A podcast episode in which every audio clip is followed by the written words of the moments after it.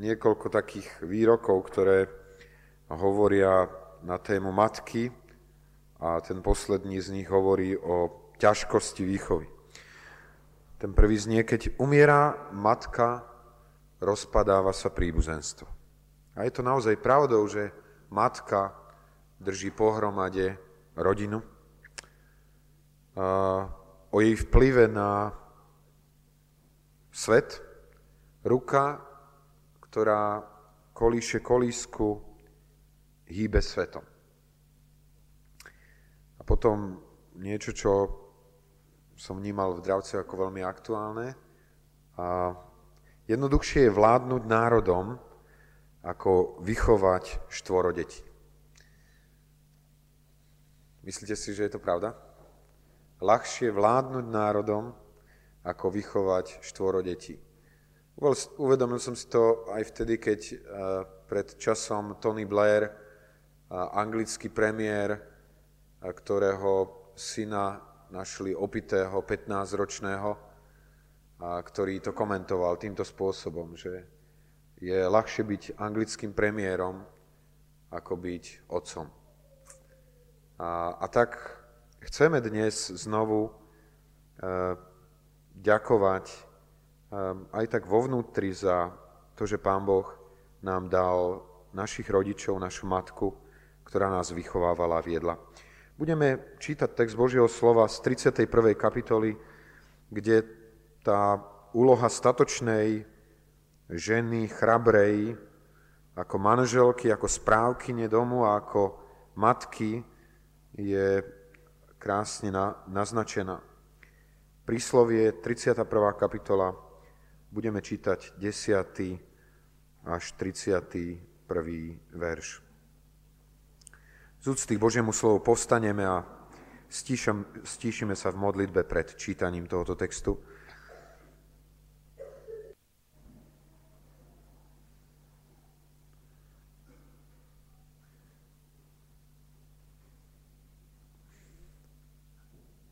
Neviem, dnes tu máme asi približne toľko žien ako mužov a viacej matiek a možno taká otázka znie, nakoľko tieto kvalifikácie o chrabrej žene, statočnej, je vašou kvalifikáciou, moje drahé. Nakoľko tento text môžete prechádzať a hovoriť si, áno, Pane, ďakujem Ti za to, že aj toto v mojom živote pôsobíš, aj toto, aj toto. A, lebo je evidentné, že sú aj matky, ktoré nie sú statočnými ženami chrábry. A sú ženy, ktorých kvalifikácie nie sú kvalifikáciami tejto tridsiatej prvej kapitoly prísloví. A, taký milý príbeh som čítal o štvorročnom Jankovi, ktorý sa zjavil jedného dňa v pracovni svojho otca so zanedbane vyzerajúcim kuriatkom, ktoré sa evidentne zatúlalo zo susedovho dvora. Otec povedal synovi prísne, Jany, odnes to kuriatko späť jeho matke. Nemá mamu, odvetil Janko. Otec sa nedal obmekčiť, dobre, tak ho vezmi ku jej otcovi. Ale Janko protestoval, nemá ani otca. Nemá nikoho, len starú lampu či žiarovku. Elektrická lampa, ktorá slúžila potrebám kuriatok pri ich liahnutí, ochrane, dokiaľ nie sú dosť staré, aby sa postavili tvárou v tvár životu, ale to je všetko. A existujú matky, ktoré dajú možno teplú posteľ, výživné jedlo, primerané ošatenie, možno zabezpečia ekonomicky svoje dieťa, ale nie sú v stave a zlyhávajú v potešovaní, vo vyučovaní, v povzbudzovaní svojich detí. A mnohí ľudia hovoria o materinstve ako o kvalifikácii pre svetosť. Ako o a, ohnivej peci, v ktorej sa vypaluje kvalita matky. Ja som si to tak dosť plasticky uvedomoval teraz, ako sme boli v v tých Spojených štátoch, lebo sme boli s našou rodinou a Debora, moja švagrina, má malé dievčatko, ktoré má dva roky, dva a niečo roka a čaká ďalšie dieťatko. Šli sme len na jednu takú prechádzku okolo mesta alebo dediny a ja som stratil trpezlivosť minimálne pätnásťkrát po tej ceste. Si hovoril, keby som bol jej otec, tak ju proste prehnem a vyriešime to inak. A keď som sa pozeral na tú Deboru, ako vždy znovu a znovu s takou trpezlivosťou sa pýta otázky, vysvetľuje si veci a znovu a znovu ju zoberie na ruky, tak som si hovoril, to je trpezlivosť, ktorá podľa mňa odráža Božiu trpezlivosť s nami, ktorej sa ja potrebujeme veľmi, veľmi učiť. Áno, sú aj takéto nádherné matky a ženy a sú aj iné a Božie slovo práve takisto hovorí aj o tých iných. V druhej Timoteovi tri, šesť, sedem hovorí Božie slovo o ženách, ktoré zrejme boli aj matkami, ktoré sa dali stiahnuť zlým učením. V prvej Timoteovi päť, jedenásť až trinásť a Títovi dva, dva až päť Pavel popisuje ženy, ktoré chodili z domu do domu. Viete, aké bolo ich zamestnanie? Načúvanie klebetám a šírenie ďalej. Rozprávanie o ľuďoch dookola. Jedno z najsmutnejších slov napísaných o matke je v druhej Paralipomenom dvadsaťdva tri A ten text si môžeme nájsť, pretože naozaj je obrovskou výstrahou na jednej strane matky, ktorá bola vplyvná pre život svojho dieťaťa, ale ktorá ho viedla smerom, ktorý bol mimo Božích intencií. Achaziáš v tom druhom verši čítame, mal štyridsaťdva rokov, keď začal kráľovať a kráľoval jeden rok v Jeruzaleme. A meno jeho matky bola, bolo Atalia, dcéra Omriho. Aj on chodil po cestách domu Achabovho. Prečo? Lebo jeho mater bola jeho radcom páchať bezbožnosť. To je na jednej strane obrovská výsada matky, že môže mať vplyv na svojho syna a na svoju dcéru, ale na druhej strane je v tom obrovitánska zodpovednosť, pretože tento muž ako štyridsaťročný prepadol v živote preto, lebo dal na slová svojej matky, ktorá mu radila a viedla ho ku bezbožnosti. Ale vraciame sa späť ku tejto nádhernej matke z tridsiatej prvej kapitoly príslovia. Som presvedčený, že aj to, aká bola manželka a správkyňa, poznamenávalo jej deti. Veríte tomu? Že to, ako je matka aj manželkou, aj správkyňou domu, že to poznamenáva deti. Viete ako? To poznamenáva? Lebo dieťa sa pozerá na svoju matku, ako sa správa voči otcovi a vytvára si životný vzor. A množstvo z vecí, ktoré si do manželstva dieťa prináša, mu nikdy neboli povedané nikým. Zostali niekde v jeho očiach, v jeho mysli a on reaguje na svojho partnera obdobným spôsobom, ako videl reagovať svojho, svoju matku a možno svojho otca. Um, Keď som pozeral na ten text, tak som tam videl viaceré veci, nádherné veci o tejto žene. E, tam je napísané, srdce jej muža jej dôveruje. Viete, nemyslím si, že je to samozrejmá vec, že muž dôveruje manželke. A keď hovorím o dôvere, myslím tým na to, že komunikácia medzi mužom a medzi ženou je hlboká a intímna.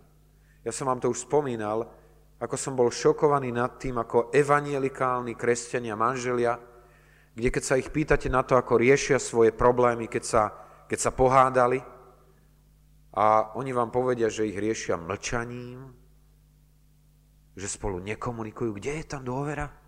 A keď nie je dôvery v manželstve, o čom je to manželstvo? Ako hlboký a intimný môže byť ten vzťah? Srdce, srdce jej muža jej dôveruje, lebo robí mu dobré a nie zlé po všetky dni svojho života.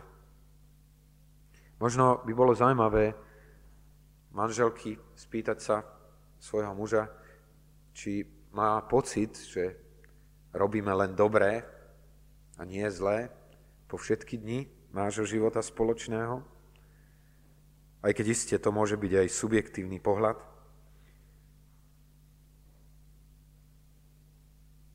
Ďalšie nádherné veci sú popisované v trinásteho, devätnásteho, dvadsiatom druhom verši, dvadsiatom štvrtom, kde to, čo ma fascinuje, a to ma fascinovalo aj na mojej mamičke, že na jednej strane jej ruky boli nesmierne jemné a schopné riešiť detaily, a na druhej strane bola schopná pracovať tak tvrdo ako muž. A to je presne naznačené aj o tejto žene, ktorá na jednej strane hľadá vlnu a ľan, pracuje so záľubou svojimi rukami a cítime, že je to skoro až umelecká práca, kde tam neskôr sa píše o tom, ako svojimi rukami siaha po praslici a svojimi prstami drží vreteno. A ja som nikdy nevidel takto naživo ženu pracovať s týmito nástrojmi, ale predpokladám, že to chce určitú šikovnosť, zručnosť, jemnosť prstov. A na druhej strane v šestnástom verši čítame: pomýšľa na pole a berie ho a s plodou svojich rúk sadí vinicu, a práca vo vinici zase je ťažká a zložitá. A to človek potom obdivuje. Ja mám takú svokru, ktorá dokáže zahrať na klavíri, ako ste sa už aj vy viacerí presvedčili. A na druhej strane, keď bolo treba betónovať, tak betonovala s mužmi. A človek si hovorí, kde sa to berie v tom útlom žieňati. To je niečo z toho Božieho vybavenia do rúk a do a celej bytosti vzácnej ženy. A môžeme pozrieť tam ďalej na zvláštne tajomstvo ohľadne spánku matky. Keď tak vidím tam sediaceho Maťa s Filipkom, tak sa ich chcem spýtať, ako je to s vami? Kto chodí skôr spávať, mami alebo vy? No, asi áno, dobre. A potom, keď vy chodíte skôr, tak potom vy skôr aj vstávate? Aha, takže ma dostali. Dobre, dobre, lebo je to tu krásne v tom, v tom slove napísané, že, že táto žena v pätnástom verši, kedy vstáva, vstáva ešte za, ešte za noci. A kedy chodí spať? V osemnástom verši je napísané, že ani v noci nehasne jej sviet. To bolo pre mňa tajomstvo, ako pre malého chlapca, keď som sa ukladal spať a potom som sa možno zobudil, lebo som potreboval ísť na záchod. A moja mamička dve alebo tri hodiny potom, čo som sa uložil, ešte stále pracovala. A ja som ešte spál a ona už bola hore. Neviem, máte radi spánok? Ja veľmi. A vidieť niekoho, kto sa obetuje pre druhého aj v tejto oblasti, je pre mňa nesmierne vzácne. Je tam otázka estetiky. V dvadsiatom prvom verši sa čí, píše, že všetka jej čeľaď je zaodiata v purpure, dvakrát farbeno. Že sa stará o tých svojich domácich a zaodieva ich. A myslím si, že dnes stále je to zložitejšie a ťažšie. A niekedy tak človek s obdivom hladí na tú svoju manželku a hovorí si, ako to vôbec vláda, že tie deti sú dobre oblečené, keď vieme, koľko dnes stoja topánky, koľko dnes stoja šaty pre deti. Otázka správcovstva, ten dvadsiaty siedmy verš. Dozerá na chod a mravy svojho domu a neje chleba liene a záhalky. Je tam niečo nádherného o jej komunikácii. Svoje ústa otvára v múdrosti a zákon milosti je na jej jazyku. Chcel by som sa dotknúť ešte jednej veci, ktorá je pre mňa veľmi vzácna v tom, čo Pán Boh matke dal a zveril.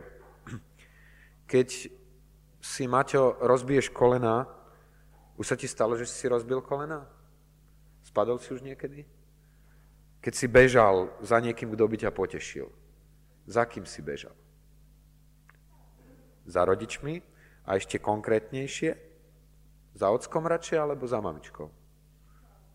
Za obidvoma. Zase som narazil. V šesťdesiatej šiestej kapitole Izaiáša je napísané také nádherné slovo, práve preto, že matka je v niečom synonymum. šesťdesiata šiesta kapitola, trinásty verš, kde Boh hovorí svojmu ľudu, ako keď niekoho teší jeho matka. Tak budem tešiť ja vás. Neviem, ako vy prenášate bolesť. Ako vy prenášate dobu, keď sa cítite byť smutný. Ťažko. Žalmista Dávid to na jednom mieste tak vyjadril, že proste hľadám toho, kto by ma poľutoval, hľadám toho, kto by ma potešil a neviem nájsť. A matka býva takýmto prístavom, kde je možné nájsť potešenie, kde je možné nájsť objatie a privinutie. A to je nesmierne vzácne. Je to nesmierne vzácne vidieť možno dieťa, keď ho matka trestá. A ja som už videl také situácie, že to dieťa, viete, čo robí pri tom trestaní? Neuteká od matky, ale vrhá sa aj do náručia. Ako keby aj v tej bolesti chcelo hneď nachádzať to potešenie svojej matky. Potešovanie dieťaťa značí prijať zodpovednosť. Materinstvo značí záväzok. Značí prevziať zodpovednosť, pomáhať pri vývoji dieťaťa. Značí to byť zapojený pri deťových zraneniach, smiechu, plakať s nimi, zakúšať dobré aj zlé.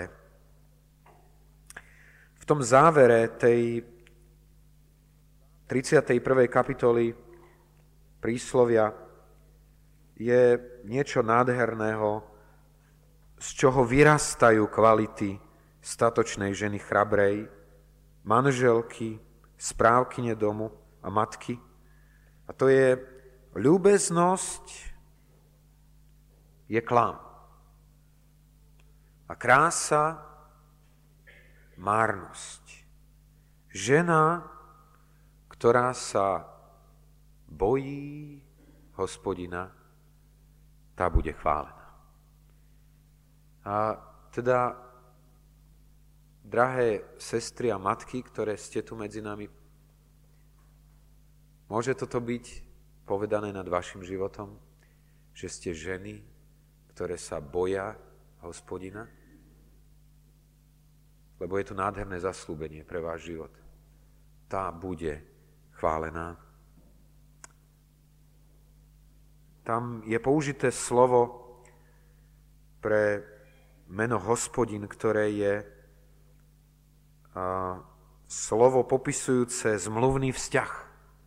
Nesmierne blízky a vzácny vzťah. Jej vzťah s Bohom musel byť veľmi hlboký. Aká je naša schopnosť rozumieť Božiemu slovu? Modlitebný život. Modlitebný život matky poznamenáva deti. Ja som to spomínal nedávno, keď som hovoril o tej matke, ktorá sa pred šiestimi rokmi obrátila a modlila sa za svoje deti a za svojho manžela. A po šiestich rokoch celá rodina mohla vstúpiť do vôd krstu. Prečo? Lebo matka bola modlitevnička. lebo sa bála Boha, lebo mala vzťah, hlboký vzťah so svojím pánom. Augustín, veľký kazateľ a teológ štvrtého storočia, bol ovplyvnený svojou matkou Monikou a priznal to veľmi jasne a verejne, že, že jej princípy a jej modlitby poznamenali jeho život.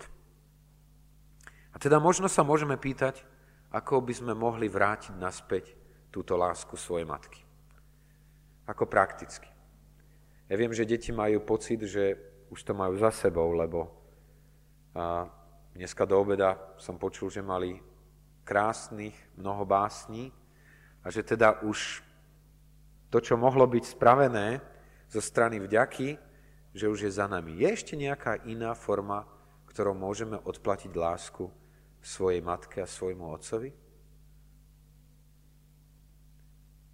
Akým spôsobom? My sme, áno, pomocou. My sme práve v, v Spojených štátoch, keď sme boli s Esterkou, sme mali príležitosť byť vo viacerých nedeľných školách, v besiedkách. A tam boli deti tri, štyri, päť, šesť, sedem ročné. A tak sme sa pokúsili ich aspoň niečo naučiť a tak sme hovorili, že nech sa naučia rátať po slovensky, tak opakovali po nás jeden, dva, tri, štyri, päť. A potom sme povedali a ešte jednu takú vec, také, také slová, ktoré budete môcť použiť. Môžete prísť domov za mamičkou a povedať jej takéto slovenské slová, ktorým nerozumiete, ale my vám ich preložíme, že ľúbim ťa. A bolo to trošku také srandovné, keď tí Američania, ktorí nepoužívajú ľ, sa pokúšali to hovoriť, ľúbim ťa. Spomínam to len preto, lebo deti, vaše mamičky to potrebujú počuť. Ľúbim ťa. Je to dôležité. Veľa to znamená. A možno, čím sme starší, tým viacej. Možno aj preto, že naše matky môžu niekedy začať mať pocit, že už nie sú tak veľmi dôležité a potrebné. Ja som čítal jeden príbeh z domova dôchodcov, teda respektíve list, ktorý napísala jedna staručká pani, ktorý sa našiel po tom, čo zomrela a napísala tento list svojej opatrovateľke, kde sa jej pýta, keď sa pozeráš na mňa, koho vidíš? Zlovesnú starenu, ktorá už sa nevie ani sama najesť. A potom jej popisuje hĺbku svojho srdca, v ktorom je stále šestnásťročným dievčaťom alebo tridsaťročným, ktoré stále túži po láske a chce lásku rozdávať. Dokážeme vidieť svoje matky aj vtedy, keď sa zostarejú. V prísloví dvadsaťtri dvadsaťdva hovorí Božie slovo, nepohrdni, keď sa zostarie svojou matkou.